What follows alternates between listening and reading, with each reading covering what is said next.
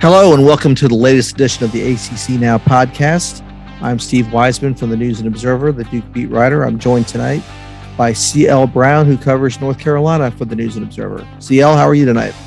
Hey man, we, we made it past Saturday and the we did regular season finale. So I, I would say I'm doing swell. yes, we're both preparing for our trips to Brooklyn. Uh, we're taping this on Monday night, so we're heading out Tuesday uh, to get ready for the uh, the tournament starts tomorrow. Although the teams we cover don't start that day. Uh, Duke plays at noon on uh, on Thursday against either Florida State or Syracuse. Carolina will play the late game. CL gets the uh, the late night crew. Uh, I got the old man schedule. I start at noon. He doesn't start till like ten o'clock at night, so he'll be up uh, in the city that never sleeps. He won't get to sleep. So hmm. uh, they play Thursday night. One of three teams, I think Virginia, Georgia Tech, or Louisville will be the team. Whoever survives on Tuesday or Wednesday, uh, who's who the Tar Heels will play in the ACC tournament this year at Brooklyn's Barclays Center. But before we get to that point, we need to kind of break down and, and uh, digest what we saw Saturday uh, in the last home game of the regular season for uh, last home game of his career for Coach K uh, at uh, at Cameron. That uh, Carolina came in and did what they wanted to do. They wanted to spoil the evening and spoil the atmosphere, and by golly, they did it. They uh, they they they played the better game. They were the better team by far that night, and won by 13 with a with a great flourish down the stretch. So, um, you know, we talked to the people after the players and coaches after the game, but CL just, you know, your thoughts on on how the Tar Heels played that night. It seemed like uh, that that was what the the level of play they've been trying to kind of reach and sustain yeah. all season, right? Exactly. That that was a game that they had to have. Not I, not even necessarily they had to win it, but they had something to prove to themselves. And and you think about that being the last regular season game, it, it's kind of taken this long, but they had to have that performance because of the blowout losses in in basically every marquee game they played in except the Purdue game, which was the first one that really started it off like, okay, this is a, a top 10 team. Mm-hmm. How do, how does Carolina going to measure up? How, how are we going to see? And, you know, and they fought that game. They competed that game back, at, you know, it's back in November. So it was, it was way early before we really knew what kind of team it was going to shape out to be. But I, I don't think they've had any fight since then. you know, like they haven't yeah. really had to.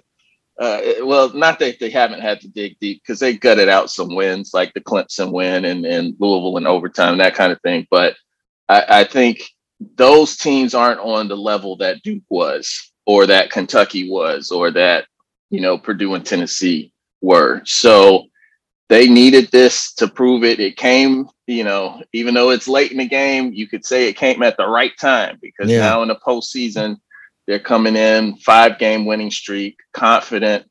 And uh, and I said this the, the other night after the game, and it's it's kind of mind boggling because I, I felt like, and I think I think the the perception of this team throughout the season when they were taking those big loss losses were that it, was that it wasn't a good team.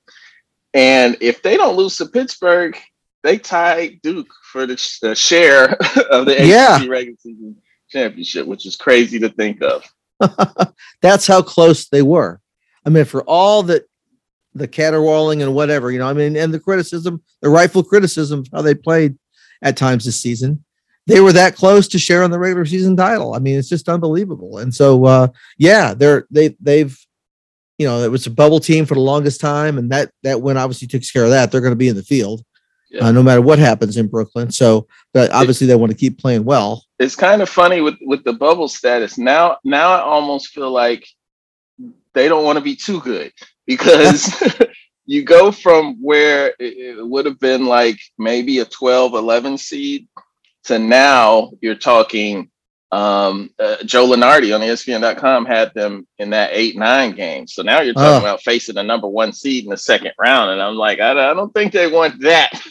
No, right now, you know, maybe, maybe fall back to ten, maybe, or, or, you know, eleven would be solid. But yeah, yeah, they maybe. they they might be too good.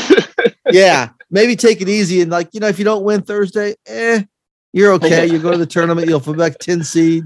There you go. exactly, exactly. But you're you right. know, play play that play that game. You know, I guess they, they they would much rather have this feeling than to feel uneasy about you know selection Sunday. no question. And uh, and yeah, so uh, you know, good on them for doing what they did. A fantastic game, and uh, you know, Duke, uh, frankly, you know, didn't didn't play with the edge they needed. Uh, if they had, maybe they wouldn't have won anyway. Because well as Carolina played, but uh, but we'll never know because Duke didn't didn't bring the same level of effort they did in Chapel Hill or in the seven games. They'd won seven games in a row coming into that game. They wrapped up the regular season championship. Um, so uh, you know, it was one of the things that I was critical of as they came into it. They've had situations like this where like they won a big game at Chapel Hill and two days later lost at home to Virginia. Now it's a tough turnaround, but you know, that's what you have to do. This is the games you're playing. Yeah. So uh, and you get into March, you're going to be doing a lot of that. You're going to play three games in a row here. They want to this weekend, and you got to win every one of them. You can't say, "Oh, well, we won yesterday, we'll win tomorrow." No, that's not how it works. You got to win this one, and uh, you know they uh, they didn't have the hunger, they didn't have the the, the that they needed uh, to to match to match what Carolina did, frankly, and particularly on defense. That was as as poor as Duke's played defensively, really since they lost to Miami way back in you know early January when they're coming off the COVID pause. So giving up the straight line drives and the and you know guys uh, leaving guys open under the basket. Uh, you know they're not going to be anybody doing that. So- Here's what what I was curious about, and you having been and seen and been around this team and seen every game and every play. Why did Banchero in the second half kind of go away from what he was successful with doing in the first half? And I'm not saying he was going to be making those drives and spin move with the two-handed jam like he had in the first half, but I felt Yeah. like he settled a lot more in the second half you know, for for jump shots or shots he could get like shots he could get anytime. You know what Mhm. I mean? Like not Mhm. not shots where he's actually driving and being aggressive. I felt like he lost some of that decisiveness. I think you could feel the panic setting in. I think that I think that when they got up, when they made the 14-0 run late in the first half to take that nine point lead, they thought that was it. That Carolina was just going to roll over and capitulate because that's what they did in Chapel Hill, right?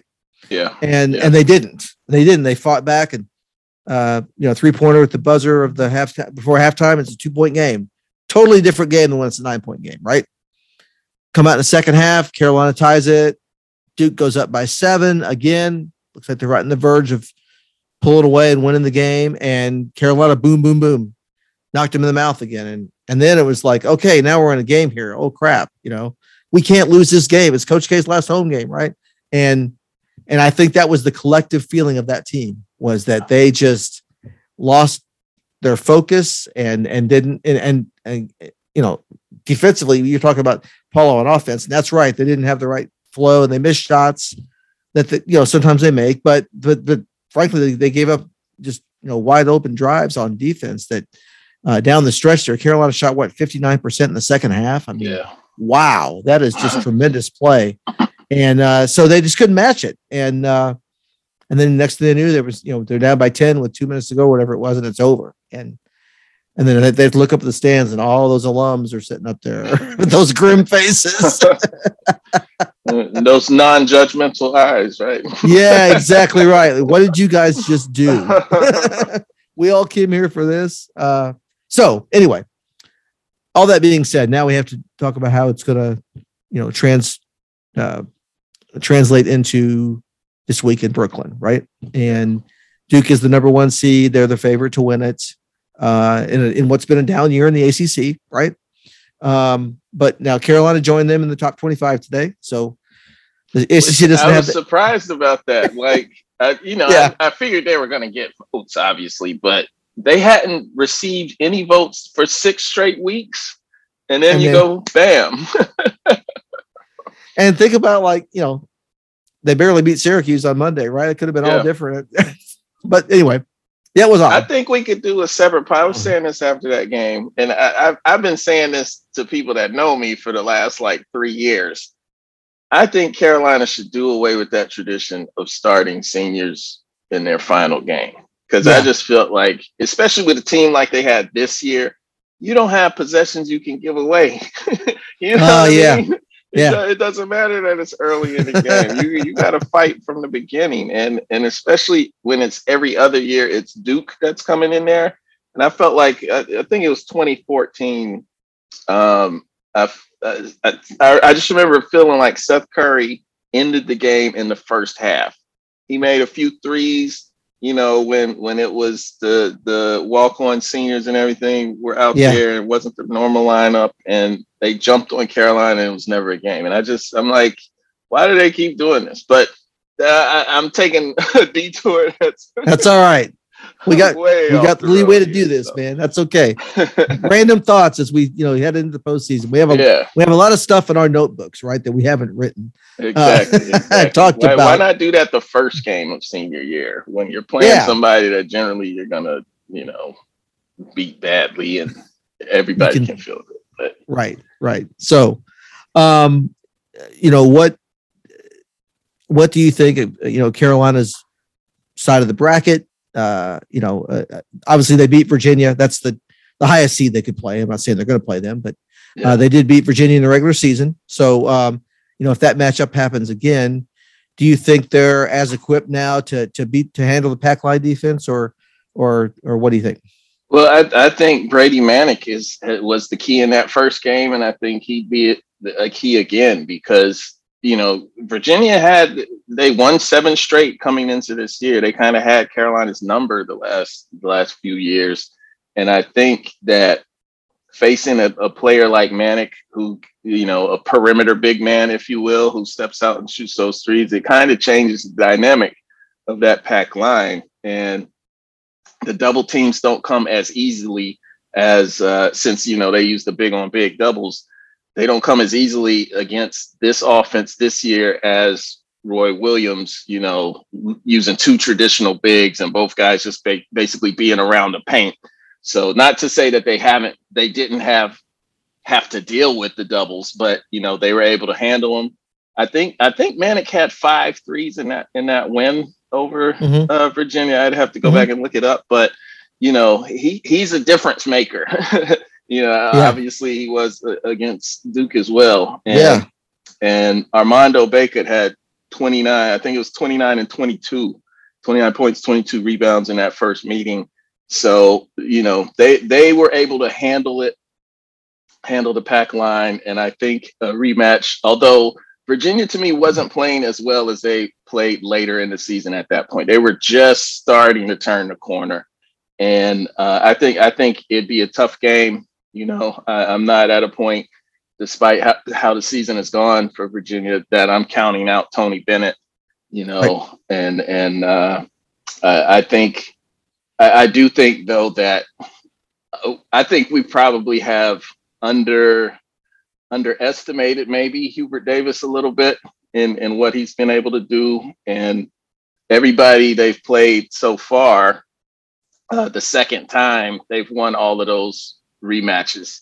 So uh, and then mo- they won the first game for what Virginia Tech, um, State, Georgia Tech uh, up there, the teams they played twice in Louisville. But yeah. so Duke was the only game where, where it was like they had to avenge the loss. But I, sure. I, I wonder if that trend will continue, because especially looking at possibly playing uh, Notre Dame as, as, the number two seed in the semifinal game they lost that game by five up in South Bend. So I wonder how you know how that might go differently a second time. But that's a great point. It's a great point, and um, it shows yeah a level of coaching there, of preparation, of learning from what went wrong or what what went right, and continuing it or whatever. I mean, you make it even if you beat somebody, you make adjustments because they're going to adjust. You got to adjust to their adjustments and. Yeah. you know that you self scout yourself on what you did and, and how they're going to do it and anticipate that. So I'll say this too from from the other night about Hubert. I asked him about having Brady Manek play Banchero because in the first meeting, I don't think he played him at all. Right. And uh, you know, and matter of fact, I think Carolina just overthought it, and they were trying to figure out something, some kind of way to stop him. And you know, Bacot starts off on him, gets the early foul trouble, and the game was over when he goes to the bench, basically. Um, but Hubert basically said we just had to man up. He was like, I, I told them the five is going to cover the five, the four is going to cover the four, whoever it is on the floor at that time, and we just got to man up and be up. And so um, I, I think he ha- he won't say what his you know regrets or mistakes were during this season, but I, I would imagine that might be number one. yeah, having Bacot on Banchero in that first game, but for him to to obviously say, hey you know, I'm not going to stick this square peg in a round hole. Like, let's do something different, you know? Yeah. And, and it ended up working. I think that uh, says a lot about uh, his ability to adapt. Yeah. Good for him. That's right. That's a, that's an excellent point. And he sure did it because, uh, yeah, that, I'm sure that's one of his big regrets was that because that led to that, that loss in Chapel Hill, which they didn't want to have to deal with. So, um, so Duke's side of the bracket, they're uh, they're going to play Florida State or Syracuse on Thursday. Uh, they beat Syracuse handily twice. They really, you know, teams probably shouldn't play zone against Duke. They shoot, and their you know their points per yeah. possession is pretty solid against the zone, and their shooting percentage is pretty good. Um, even not not just Syracuse, Florida State tried it a little bit. Uh, other teams, you know, non-conference did it, and they really, if you look at synergy, they're they're their offense against the zone is really good. So I think they'd rather play Syracuse, frankly, uh, because they beat them twice and they know how to, what they're doing with it. Uh, on the other hand, you know, uh, Florida State they lost to in Tallahassee. They they beat them in Durham in the rematch handily, but that was that's when Florida State was without four starters. I mean, RayQuan Evans didn't play that game. Anthony Polite didn't play that game. They were all in in street clothes. So Malik Osborne didn't play. He's not going to play, but uh, but uh, Polite and Evans are back, uh, so that could be a little tougher tougher battle. Obviously, uh, I think they would like to play them again too, just to prove okay, we can beat you. You know, we, we are better than you. Yeah, uh, if you think about it. But uh, so from the revenge point of view, I mean, that's kind of where that goes. I think from the schematic point of view, Syracuse would be a better matchup for Duke. They could easily, and I think they've proven they can mm-hmm. easily beat them twice. So we'll see how that goes. And then I, I kind of feel like after Syracuse collapsed against Miami at home on on senior night, I, I don't I don't know how they recover from that. It, and and I'm not saying all senior night losses will end your season, obviously, but they're they're kind of you know Jesse Edwards got hurt. That like they they got a thin margin of error as it is. And, they do. And so I think confidence wise, that's a huge blow because they had like salted. What was it? Seven point, eight point lead with like a minute, minute five yeah. left. It's crazy. Yeah. And an 18 point lead in the second half or whatever it was. I mean, yeah. You know, and this coming off of that loss in Chapel Hill on yeah. Monday when they had that, you know, in, in hand and threw the ball off the guy's leg and you know couldn't get the ball in bounds, right? Yeah. So yeah, you're right. They're struggling, and and you know, but anyway, that's that's where Duke's going to play one of those two teams. Uh, and then uh, you know the four seed is Miami. It could be Miami or it could be Wake. Wake's the five seed. Uh, I know, I know Duke wants to play Miami. They only played them once. They lost to them at home. So talk about playing them twice and get you know winning the second time. That's what they want to do. They they clearly uh, want another crack at, at Miami. Uh, so that would be good from their revenge point of view. If you're a Duke fan, if, you, if that's who they want to see, they want to come out with blood in their eyes and try to get that one. So, um, and then we'll see, you know, what happens, who comes out of the other bracket, Carolina or, or Notre Dame or whoever, and that'll be fun. So, you know what? One thing we didn't talk about. I'm sorry, if you had something to say. Go ahead. No, I was just gonna say Wake Forest, Miami. If that ends up being the game, I, I mean, I still feel like Wake Forest has to win. Like I, I, I don't think that they are a lock for the uh, NCAA tournament. I, I mean, I, w- I would say that they should get in, but given the way the ACC has been this year, being being an off year, um, given that their non-conference schedule was not good, right? Right. And and I understand that Steve Forbes explained it too, and you know, I mean, they had so many new pieces coming in, you couldn't play you know these marquee matchups early on because he didn't know what he had yet, and they they right. had to come together in jail. But yeah. it's it could end up biting them if they go out first round. You know, uh, it, it's no guarantee. I think with this year's right. ACC. So they need to win Wednesday and get into that yeah. matchup with Miami for sure. Yeah, exactly. That would be good for them.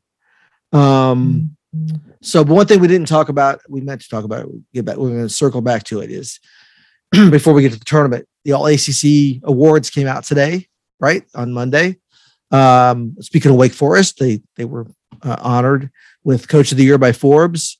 Alondes Williams, is the Player of the Year, he edged uh, Armando Bacot uh, for the Player of the Year honor. Uh, Coach K was second in the in the vote, voting for a distant second to Forbes for Coach of the Year, and uh, so um, I know there's a lot of obviously controversy about any awards that come out. Um, you know, I, I voted for Williams. Uh, I think uh, I think uh, you voted for Williams, didn't you, or did you not? No, I voted for Black. I voted for Leaky Black. For Player of the Year? For, oh, you're talking about Alondes. I, was talking I'm sorry, defensive. yes. When you said Williams, No, no, I was no. automatically thinking defensive. No, Yeah, Alon- yeah. I'm uh, on the uh, Player of the Year. Sorry about for the confusion. yes. Too many yes. Williams going on. Yeah, Armando Bacot had an argument, you know, and and I mean he got 31 votes. Alondes Williams got 40. So it's Yeah, not it like was he wasn't considered. It's it's it's funny just kind of seeing the the Twitter arguments evolve during the course of I had to get off of Twitter from from looking at it because it, it, I did got too. kind of silly. But um but yeah, I mean people respected the season Armando had. It's not like he got two votes, you know. Right. but I, I think what what I found curious though was that for a first team, somebody didn't vote Alondes Williams on the first team for him to get fewer votes than Armando did Right. for the for Right. ACC first team. So I, I'm I'm I'd like to see somebody's ballot that didn't have him on the first Exactly. team. I don't understand that.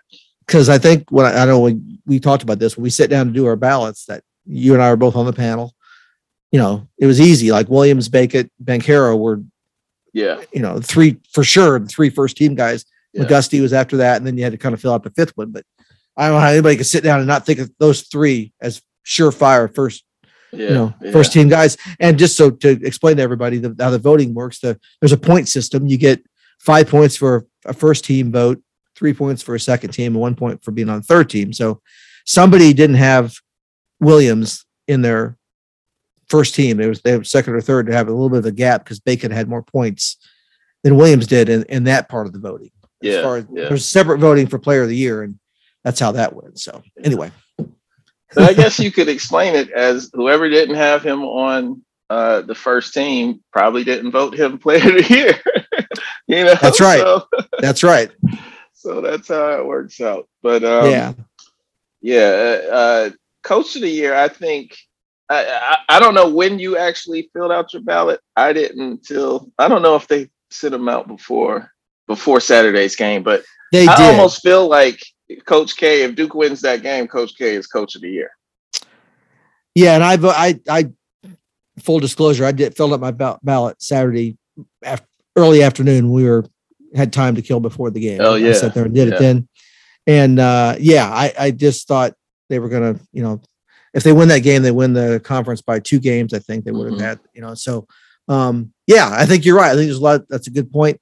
Uh, that that's what happened is because it was. It wasn't super close, but it was relatively close. I mean, Coach K got Yeah. I think 20 votes, I think. So, um, yeah, I mean, and again, I mean, Steve Forbes did a great job this year. Yeah, I mean, I, yeah. in fact, No question. you know, I was like, it was no doubt I was going to vote for him early February, Mhm. and then they lost a, those those games. You know, they lost two- three out of four there that little stretch, Yeah. and I thought, well, maybe you know they kind of fell out. They fell out of the top four. It's unusual for a guy to get Coach of the Year that's not in the top four. So Yeah. uh, anyway, but uh, you know, he's he's a tremendous and he did a great job. They were they won three ACC games last year. and won 13 this year. So yeah. that's No, you know yeah. that's coach of the year stuff. and, and the way he did it. I mean, it's not like he had a bunch of returners and you know, and they took a step forward and he kind of molded like he this team almost feels like it was built from scratch in the summer, last spring and in Yeah. the summer, and he got them all to play, you know, at, at a pretty high level. Um, I think probably my only I don't have any any real qualms about who who won individual awards, but I do feel like Leaky Black was underappreciated in terms of Defensive Player of the Year award because he he doesn't have the like if you're just looking at stats, he doesn't have the stats, you know, the block shots, the steals that go with somebody you feel like is a is a good defender. But when you look at who he played against and their numbers from those games, most of the time they didn't even get to their average for sure. And you know, I mean, AJ Griffin had 27 the first time they played Carolina, and Saturday night, uh, yeah, he has five Yeah. points. You don't really hear from AJ Griffin. That game. Bingo.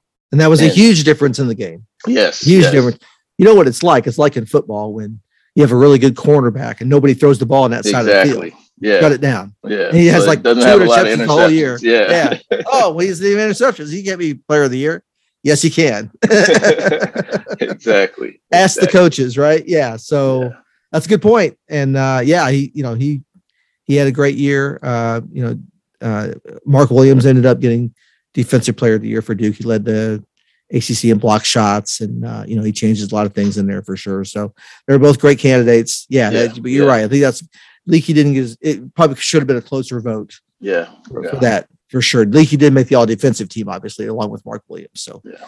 um, uh, so that's good for that. So yeah, um, you know, the only one I I think we talked about this Saturday. The only one I kind of struggled with was sixth man of the year. That's a that's kind of a tough one Yeah. Yeah. to pick because people go in and out of lineups and Yeah. things. Yeah. Uh, Even, Matthew uh, Cleveland.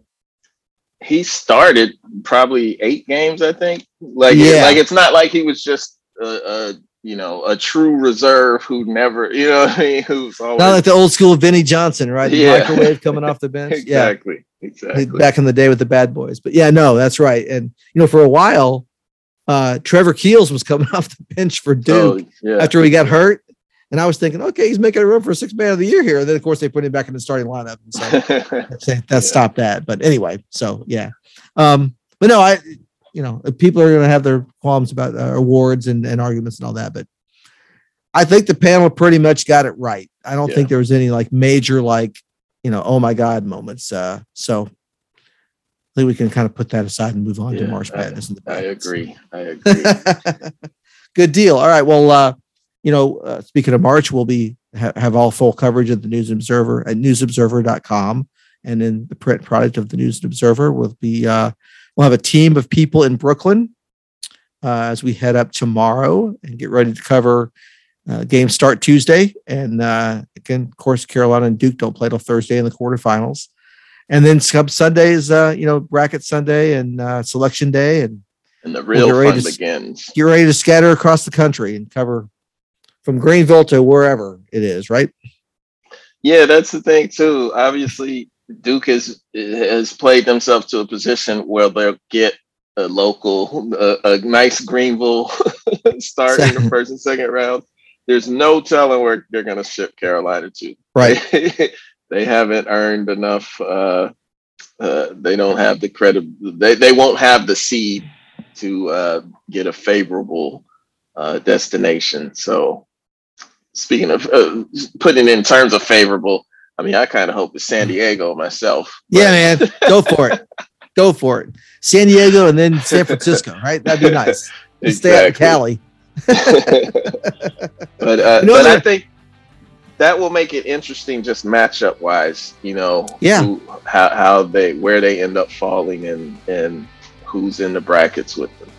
For sure. And uh, one thing we know, they've played their way out of date. They're not going to be a first four team, which Yeah, for a while yeah, there was a possibility, I think. But uh, Yeah. they clearly have taken care of that. So good deal. All right, CL. Well, listen, this was fun. Obviously, uh, chopping it up with you here, talking about what a night it was Saturday night at Cameron. I'm, I'm glad we revisited that one more time because it's something that uh, fans of both sides will never forget. for good and bad reasons for the Duke side, for incredible reasons for the Carolina side. So uh, it's a good thing. But anyway, this is our latest edition of the ACC Now podcast. Uh, I'm Steve Wiseman, and CL Brown uh, has joined us also. We'll see you next time on our next edition.